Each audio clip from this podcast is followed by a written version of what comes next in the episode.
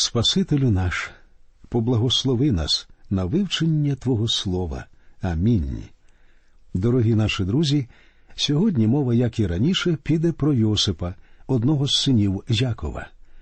Ми починаємо вивчення 41-го розділу книги буття. Він дуже не схожий на попередній. Ми залишили Йосипа у в'язниці, забутого, покинутого всіма, у повній самотності. Проте все це відбувалося з ним для досягнення мети, що призначив Бог у його житті. В 41-му розділі Йосипа випускають із в'язниці. Ми побачимо, як він пояснить сни фараону, а після цього буде призначений головним управителем над Єгиптом. Йосип одружиться з Оснатою, дочкою жерця Ону, яка народить йому двох синів Манасію та Єфрема. Цей епізод з життя Йосипа дуже схожий на історію Попелюшки. Я особисто не знаю більш захоплюючої історії. І ми, звичайно, бачимо в цьому розділі руку Бога в житті Йосипа. Навіть у дні страшних нещасть Йосип знав, що Бог його не забув. Це і привело до появи в Йосипа чеснот, які були плодами духа. Одна з таких чеснот терпіння. Істина висловлена в третьому вірші п'ятого розділу послання до римлян про те, що утиски приносять терпеливість, повністю підтверджується всім життям Йосипа. Йосипа приводять до фараона, цього царя язичників, так само, як і пізніше Даниїл стане перед Навуходоносором. Вони обоє повинні будуть тлумачити сни. А наприкінці 41-го розділу ми дізнаємося про голод. З яку мету переслідує тут Бог? За допомогою голоду він виведе сім'ю Якова з Ханаану, подалі від грішних ханаанеянів, і приведе їх до Єгипту, до віддаленого міста Гошен. Такою є одна з Божих цілей. Я впевнений, у Бога були інші цілі, але ця мета цілком очевидна. Я сподіваюся, друзі, що ви, як і раніше, звертаєте увагу на подібність Йосипа з Господом Ісусом Христом. Пізніше ми доповнимо наш список аналогій між життям Йосипа і життям Ісуса Христа, оскільки вони дуже важливі. Давайте я вам нагадаю, що в попередньому розділі книги буття ми прочитали, як чашник і пекар, слуги фараона, опинилися в тій самій в'язниці, де знаходився Йосип. Йосип дав правильне тлумачення їхніх снів. Як він і пророчив, пекаря повісили, а чешника повернули на колишню посаду. Йосип попросив чешника розповісти фараонові про те, що з ним відбулося, але чешник цього не зробив. І ось з волі Божої фараонові сниться сон. Читаємо перший вірш. І сталося по закінченні двох літ часу, і сниться фараонові, ось він стоїть над річкою.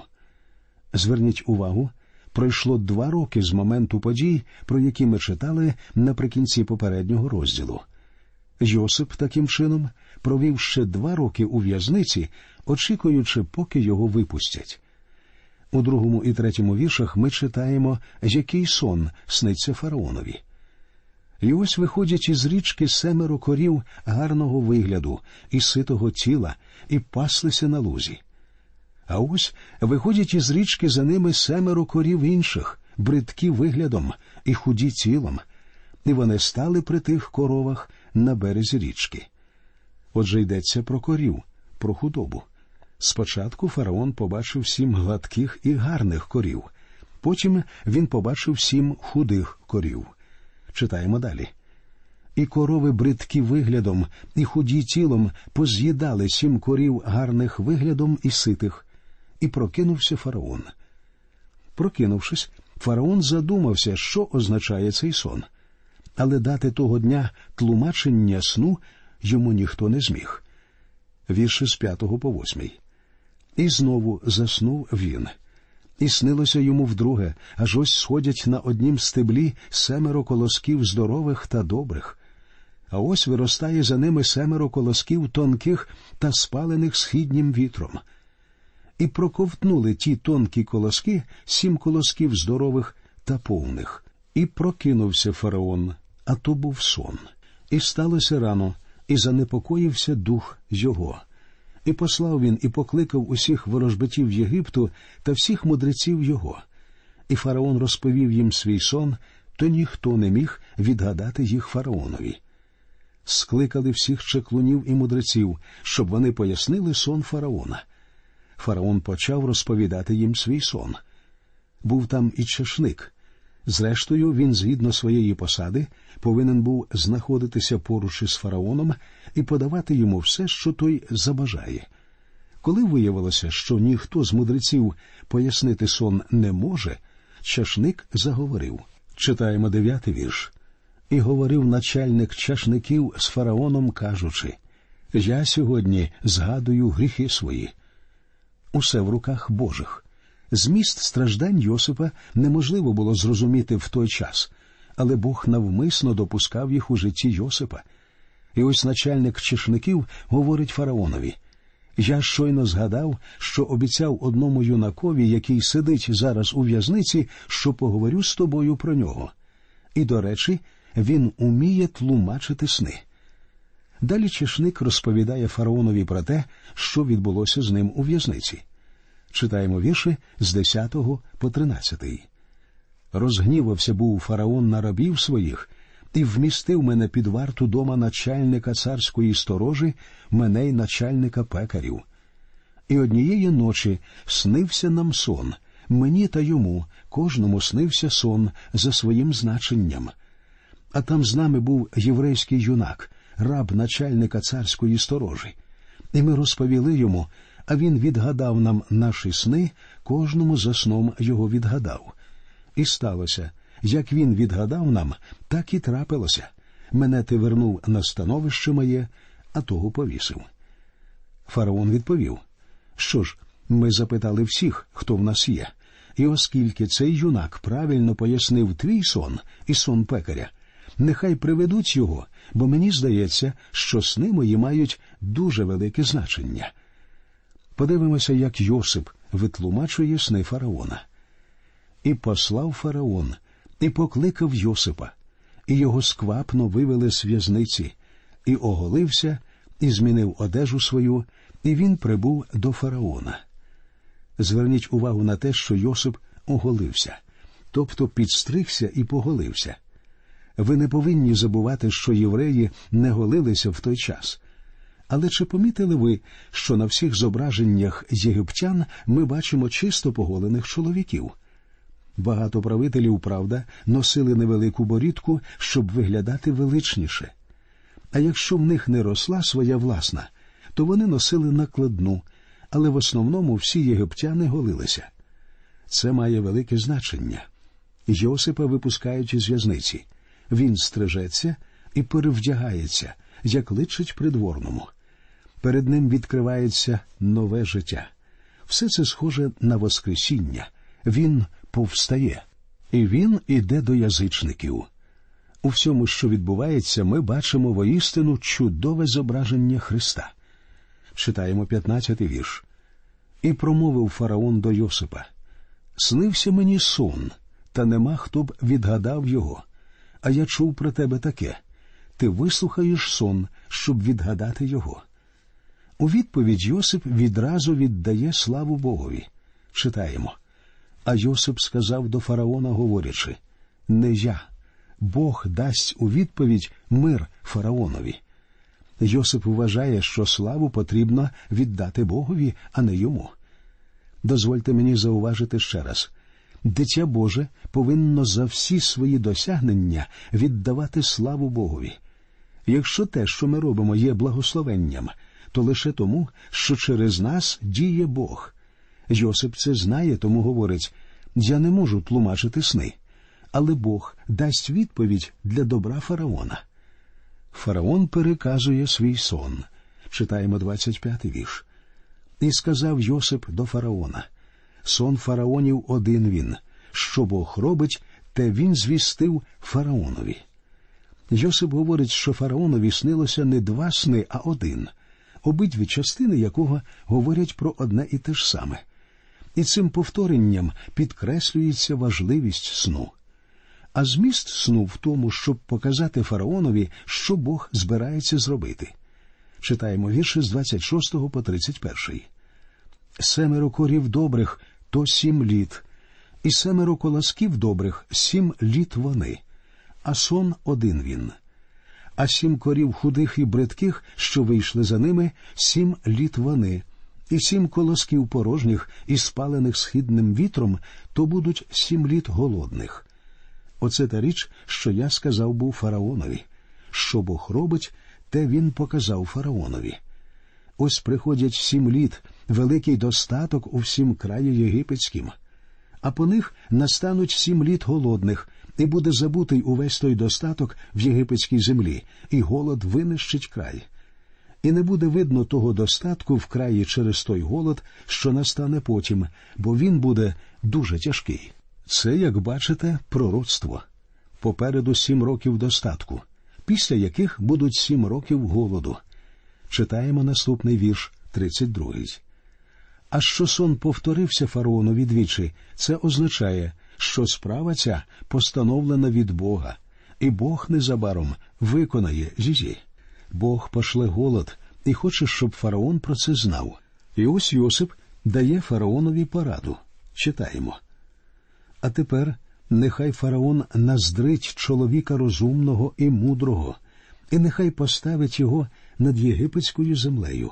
Нехай учинить фараон, і нехай приозначає урядників над краєм, і нехай за сім літ достатку збирає п'ятину врожаю з єгипетської землі. І нехай вони позбирають усю їжу тих добрих років, що приходять, і нехай вони позбирають збіжжя під руку фараонову на їжу по містах, і нехай бережуть. І буде та їжа на запас для краю на сім літ голодних, що настануть в єгипетській землі, і край не буде знищений голодом. І була ця річ добра в очах фараона та в очах усіх його рабів. Йосип радить фараонові збирати всі надлишки протягом семи років достатку і тримати їх про запас на сім років голоду. А в результаті того, що Йосип пояснив сон, його ставлять керуючим над всією землею єгипетською. Читаємо вірші з 38 по 41.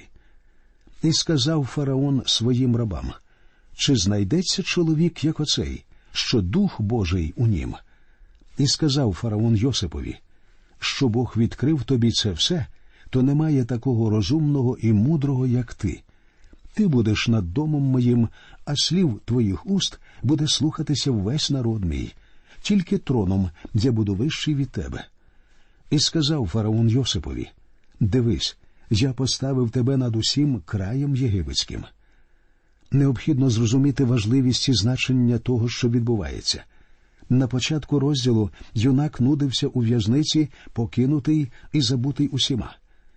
І ось його звільняють, тому що ніхто, крім нього, не в змозі пояснити сон фараона. Йосип не лише успішно тлумачить сон, але ще й пропонує рішення. У цьому його, звичайно, веде Бог. В усьому світі повинен початися голод, такий страшний, що навіть Єгипет постраждає. Оскільки земля в Єгипті добре зрошується, її родючість не залежить від дощів. Верхній Ніл, що бере початок у Центральній Африці, дає всю необхідну країні воду. А що стосується дощів, то в Єгипті в гарний рік випадає всього 2-3 сантиметри опадів. Тому з цього погляду в Єгипті завжди голод. Але Ніл розливається щороку, приносячи не лише дуже необхідну для землі воду, але й річковий мул, що служить прекрасним добривом. Бог, однак, попередив, що навіть Єгипет очікують сім років голоду. Слухаючи Йосипа, фараон розуміє, що все, про що говорить цей юнак, має сенс. Шкода, що в уряді сучасних країн так мало людей, які точно передбачають, що відбудеться в майбутньому. Коли Гладстона, знаменитого політика Великобританії, запитали, що характеризує великого державного діяча, він відповів що така людина знає, куди буде йти Бог у найближчі 50 років. А в книзі буття фараонові через Йосипа було сказано, що відбудеться протягом найближчих 14 років. Нам би теж дуже згодилася б така людина, як Йосип. І хто міг би впоратися із цим завданням краще за нього? Фараон розумів, що Йосип дуже здібна людина. Тепер ви бачите, для чого Бог тримав Йосипа в домі Потіфара. Ми дивувалися, чому Бог взагалі його туди привів. А тепер нам зрозуміло, що Йосип дуже багато там навчився, адже він відповідав за все, що було в цьому домі. І ось тепер він буде відповідати за всю землю єгипетську. Які величезні зміни відбуваються в житті Йосипа. З в'язниці він потрапляє прямо до трону. Читаємо 42-й вірш. І зняв фараон персня свого з своєї руки та й дав його на руку Йосипову, і задягнув його в одежу вісонну, а на шию йому повісив золотого ланцюга.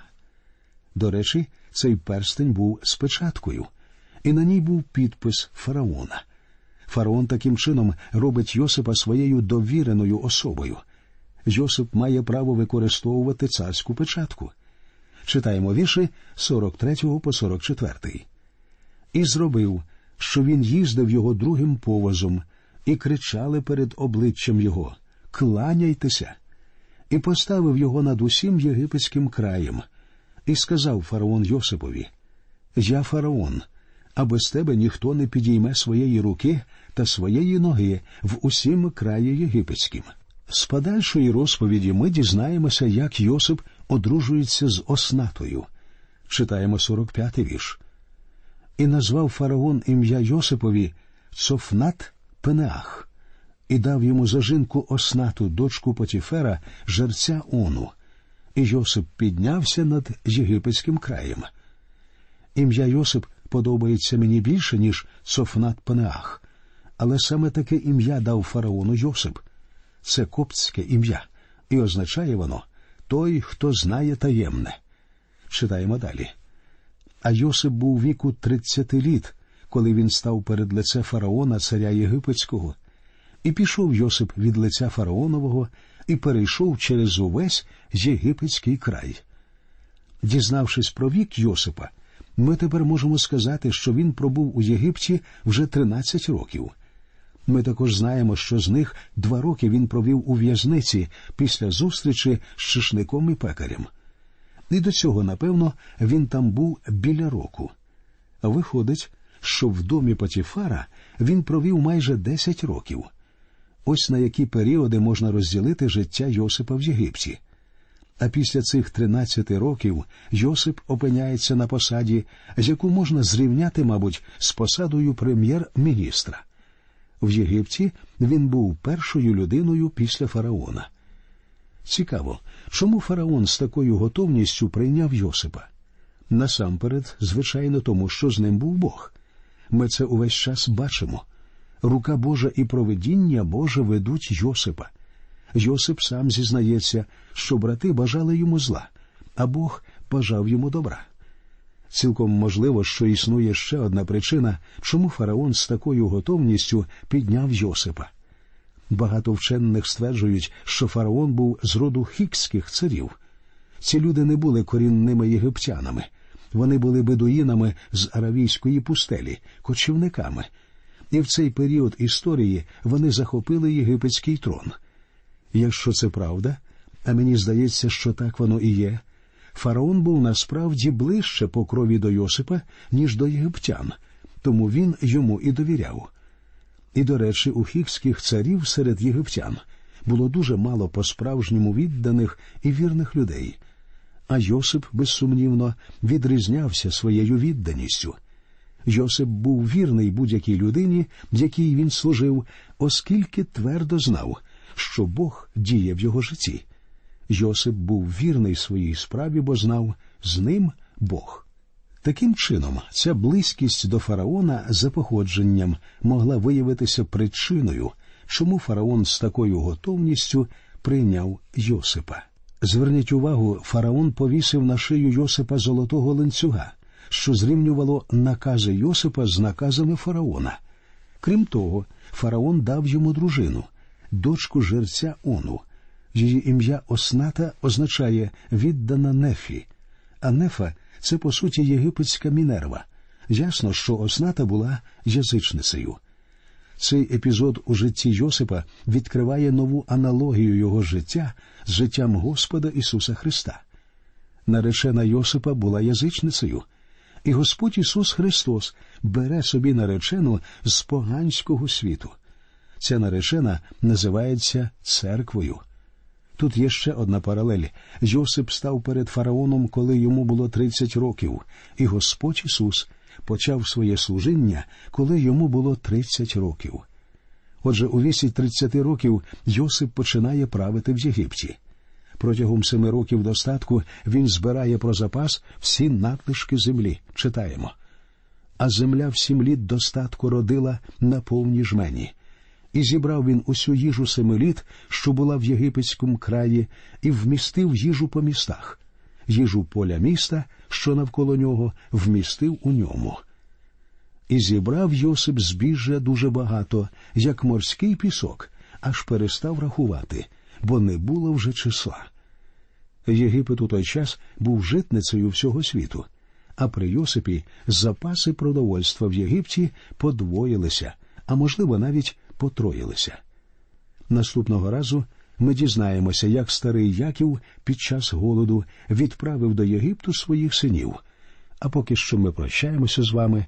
До нових зустрічей в ефірі, і нехай Господь рясно благословить усіх вас.